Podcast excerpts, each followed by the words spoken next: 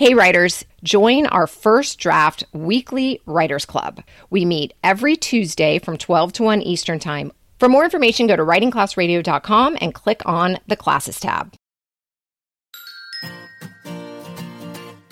Hey everyone, I'm Allison Langer, and this is Writing Class Radio. On this podcast, you'll hear true personal stories from the students in our class and learn a little bit about how to write your own stories. I'm Andrea Askowitz. Together, we produce this podcast, which is equal parts heart and art. By heart, we mean the truth in a story. By art, we mean the craft of writing. No matter what's going on in our lives, writing class is where we tell the truth. It's where we work out our shit.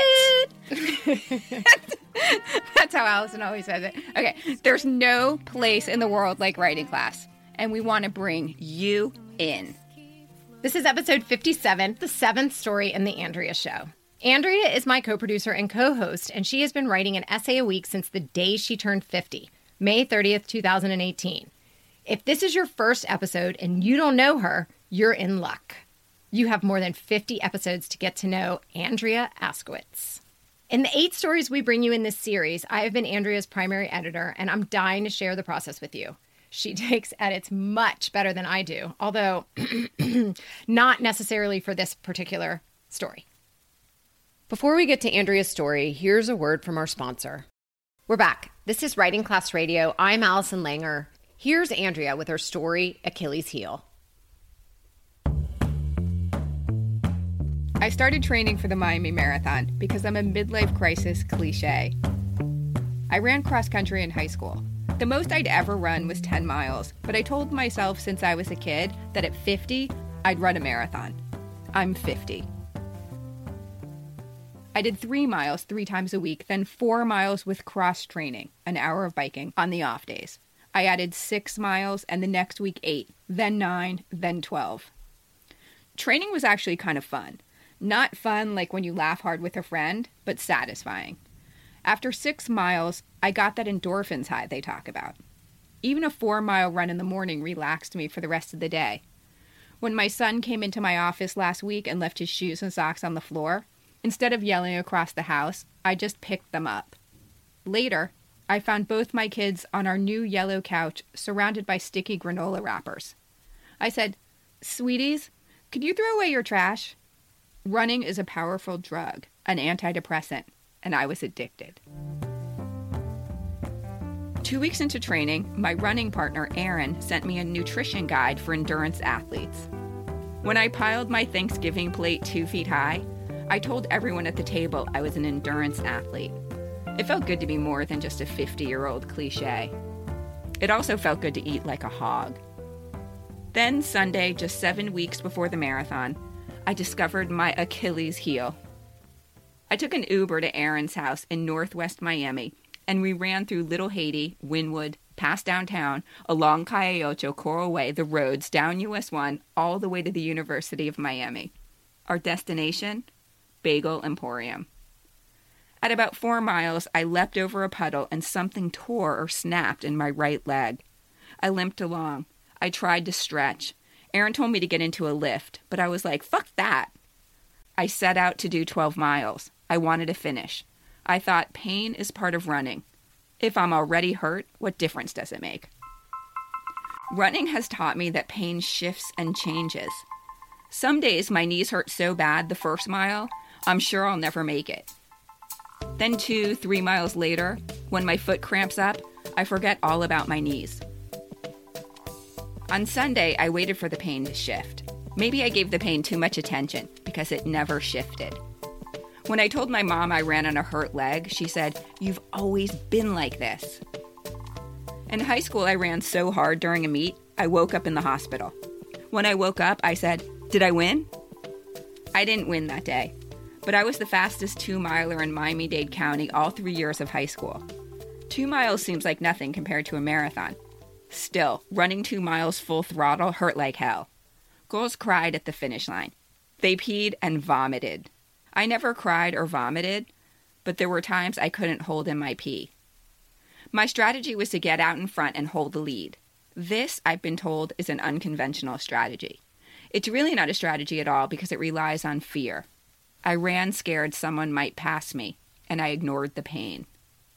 Is this my Achilles heel? To ignore pain? Maybe, but I think there's more. I woke up Monday with a purple ankle and called an Achilles specialist. The receptionist scared me when she rearranged the schedule to fit me in that same day. Turns out I tore some of my medial gastrocnemius muscle, which is the calf muscle that connects to the Achilles heel. The doctor described the muscle like a bunch of Twizzlers. Some of the fibers tore, causing internal bleeding.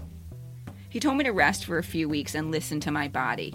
He said when I can handle it, I should get into a pool chest deep and run from one side of the shallow end to the other. I thought about the pool at the Palace, the assisted living facility where my grandmother lived until she died at 94.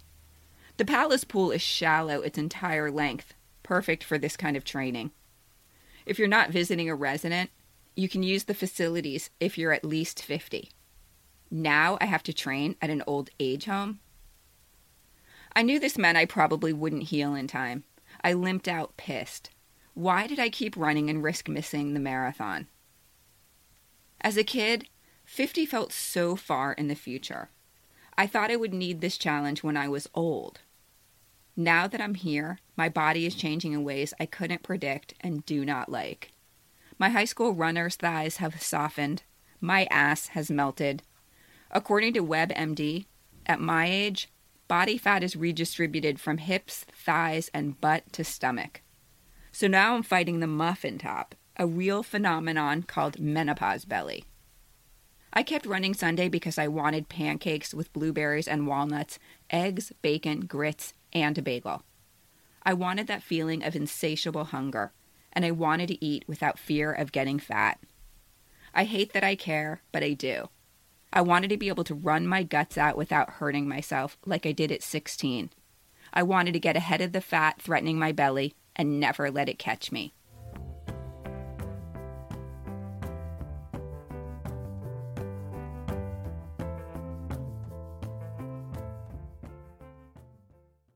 I am I'm mean. I know I'm mean. I, I always just look for like the bad stuff when you're reading, and I was trying to to jot down good stuff so I could be nice, but I just that's so not me. I don't know. I loved the mom voice when you talked about your mom. That was good. Listen, you don't have to try to say anything nice, just to sandwich the nice, the, the negative between the nice, which is sort of a tactic we use in class. Start with something positive, negative, positive, but just go with the negative. Just do it. Okay, good. All in all, I think it turned out really good. I know that you're questioning whether I really feel that way, and I do because, and the reason why she's questioning is because I sent her an email, and evidently I was a little too tough. But I, she wrote me back an email like, "Hello, could you be a little nicer? You that really hurt my feelings." And so the you gibberish to- part. Oh, I was- said something about can then you, cut wrote, the gibberish? Then you wrote all this gibberish. Well, the whole peed and vomit part, I was like, why do I need to know about the peeing and the vomiting? I still don't need it. I still don't want it. I'm still bored. The other part, I think I gi- gibberishized, is that the training schedule. Does anyone care what her training schedule is? I'm just asking you guys. Does anyone out there care? If one person out there cares about my training schedule, please email info at writingclassradio.com. You're not going to get one email. No one cares. Let me tell you something. People care about running training schedules because I'm taking them into a world that they don't know. So they need to understand what it's like. And that's for the same reason. Eh, no. Shh. Are you supposed to be talking? For the same reason. No, no, reason, no, you're not. I Quiet. added the part where I wanted people to understand what running feels like. You cry, you vomit, you pee. Running is not easy. Thank you for your input. You're in the dome. No one's listening to you. All right, people. This is what happens in class. You're not allowed to respond because you're not listening if you're thinking about how you're defending yourself. You have to listen to edits. If you don't want to listen to edit, do what I do. You close your computer, you say fuck about 27 times, that person's an idiot, then you go for a walk. Then you come back and you open your computer and then you go through the edits and you go, hmm, I see what she means. You don't have to listen to everything. Like I read her piece and I was like, huh, she took out that. Oh, good. Okay. And then, hmm, she didn't listen. That's okay. I still liked her piece the way it came out, even though I would still cut part of it. Anyway, but um the palace pool talking about training and that she's old. Like I tried to get her to cut that part too, but guess what? I really actually liked the way it turned out because she related it to something in the piece. She didn't just say, he wanted me to go to a pool and that old people go to. No, she said, I'm scared. First of all, now I have to train at an old age home. And then she says, I hate that I care, but I do. I don't want to be fat. I don't want menopause belly. I don't want to watch my body go through all the changes. So it's not just about running, it's about aging, it's growing old, it's getting fat. It's all these things that people think about, even cool people who don't want to admit that they're worried about it. We're all worried about getting old. It's just, it's a fact of life. I think you just said I was a cool person. well, I'm trying to be nice. Well, I want to. Um, I, I know I'm not supposed to talk, but I just want to say that um, a lot of things. I just want to say that this story was really hard to write, and not every story is as hard. And for some reason, this one was just really difficult. And I think part of it was because I was trying to figure out, well, what is my Achilles heel? What's my weakness? And uh, maybe I have a lot of them, and I had them sort of listed like, okay, I'm sort of someone who doesn't listen to my body. Like, that's problematic at 50. I could really hurt myself. I don't like getting old. That's also a bummer because guess what? I have no choice. I don't want to get fat. That's so embarrassing to admit. But when I got to that, I realized, oh my God, well, that is what this story is about. And it's connected to aging because I wouldn't be getting fat if I wasn't going through menopause. I mean, I might be getting fat because I do eat cake a lot, but I'm just saying I, I wouldn't be going through the same. It's connected to age. And the whole reason I'm running right now is because I told myself when I turned 50, I was going to run a marathon. So there's so many issues that I wanted to bring into the story. And maybe there was a paragraph or two that was gibberish because it was trying to bring in all the all those pieces and I needed to s- separate them out and But the, okay, so we're going to talk about this in every single episode basically. What is this story about? So until you write it and you write it and you may not know when you're writing it what your story's about, but at the by the end you have to know because if you don't know, we don't know. And I think by the end we get it. We got what the story's about and by working on it and writing it and sending it in for edits and can you edit it one more time and can you do it again and let me think about it. Mm-hmm. And you took a few days and then you came back and you were like, "Okay." And then I think that's what it really takes sometimes. So you guys out there keep asking yourself, what is this story about? All right, Andrea, thank you so much for sharing your story. And thank you for letting me edit your stories. I know I'm not easy, but I'm telling you, I'm fast and I get it. There's something about stories, I just get them. And if you just listen to me, we're going into the Washington Post together. yeah. Actually, this girl here, Andrea, has published way more things than I have. So we're a good team, though. Anyway, if you have stories you want me to edit, I'm happy to look them over. $200 an hour. Send a message to me at allison at writingclassradio.com or jump on our website. I'm happy to look over your stories and get them ready to be published. it's not easy, but I totally totally totally recommend it. Thanks. Yeah, no, it's true. It's always good to get to the bottom of your story. Thank you for listening. Writing Class Radio is produced by Virginia Lora, Andrea Askowitz, and me, Allison Langer. Theme music by singer songwriter Justina Chandler. Additional music by Poddington Bear. Writing Class Radio is sponsored by and recorded at the Launchpad at the University of Miami. There's more writing class on our website, writingclassradio.com, including video classes, stories to study, and editing resources. If you love this show and enjoy all the extras on our website, hit the support us button. A new episode will drop every Wednesday, so look for us. There's no better way to understand ourselves and each other than by writing and sharing our stories. Everyone has a story. What's yours? Gave it to me on Mars. And it all makes sense now. This is episode 57 Achilles heel. No, you say it. Achilles heel. Oh, now you say it like a normal person. It's said that the more time you have to invest, the greater the return. Well, guess what? Kids have the most time if we learn to invest early. That's why I created the Cash Kid podcast, where I teach kids and some adults financial skills they need to know on how to earn, save, and invest their money.